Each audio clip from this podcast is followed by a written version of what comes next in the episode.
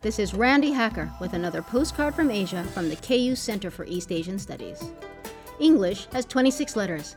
Learn them, and chances are that silent G, silent K, and the whole bough, cough, through, though, and rough thing aside, you'll be able to sound out any word you come across. Chinese, on the other hand, is phonetic light. Knowing 2,000 characters won't help you pronounce the 2001st. So, how do you look up a character you don't know? In a word, strokes. Chinese writing is like golf. It's all about the number of strokes. Count the strokes in the unknown character, consult the list at the front of the dictionary organized by stroke number, locate your character, and turn to the page it's on. Can't find your character under, say, 7? Check the list of those with 6 or 8.